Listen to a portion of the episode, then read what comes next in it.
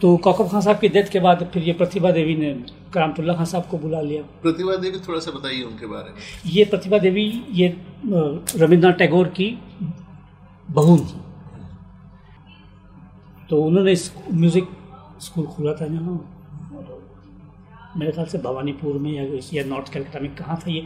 आई don't हाँ exact location में मेरे फादर ने बताई थी मगर आई डोंट रिमेम्बर तो वहाँ सिखाते थे। इस बीच हुआ क्या था जब कोको खान यहाँ सिखा रहे थे तो मोतीलाल नेहरू इनको वहाँ ले गए इलाहाबाद करामतुल्ला खान साहब को। और वहाँ क्योंकि उससे पहले 1908 में इन दोनों भाइयों को उन्होंने पेरिस वर्ल्ड फेयर में भेजा था। दोनों भाई मतलब? कौकब खान साहब असदुल्ला खान कौकब और करामतुल्ला खान हाँ जी।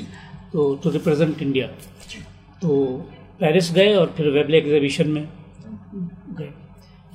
तो वहीं, ये this is a very interesting anecdote तो वहाँ का कौकब खान साहब का सरोद जो था, वो टूट गया। तो वहाँ तो पेरिस में कौन बनाता सरोद? तो वो बड़े परेशान और दो दिन बाद उनका कॉन्सर्ट था।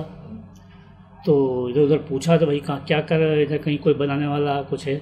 तो गए उधर तो देखा सरोद तो कहीं नहीं है तो बैंजो दिखा उनको तो उन्होंने कहा ये बैंजो ख़रीदा उसका उससे कहा इसके जो फ्रेट्स हैं शेव ऑफ़ द फ्रेट्स इसको प्लेन कर दो।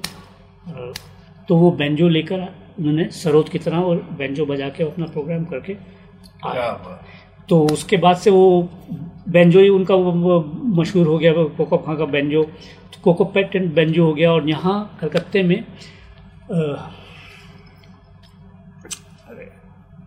द्वारकिन एक हाँ दुकान थी इनके ज्ञान बाबू के फादर फादर की।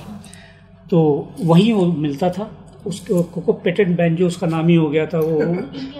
इंडियन बैंजो तो बाद में ये लोग रिकॉर्ड पे लिखते थे। मगर उसको खरीदने कोई जाता था वो कहता था कोको पेटेंट बैंजो चाहिए। तो वो हो गया था। उनके जितने भी रिकॉर्ड्स हैं सात आठ रिकॉर्ड उन्होंने किए उस पर तो वो सब बैंजो पे ही है।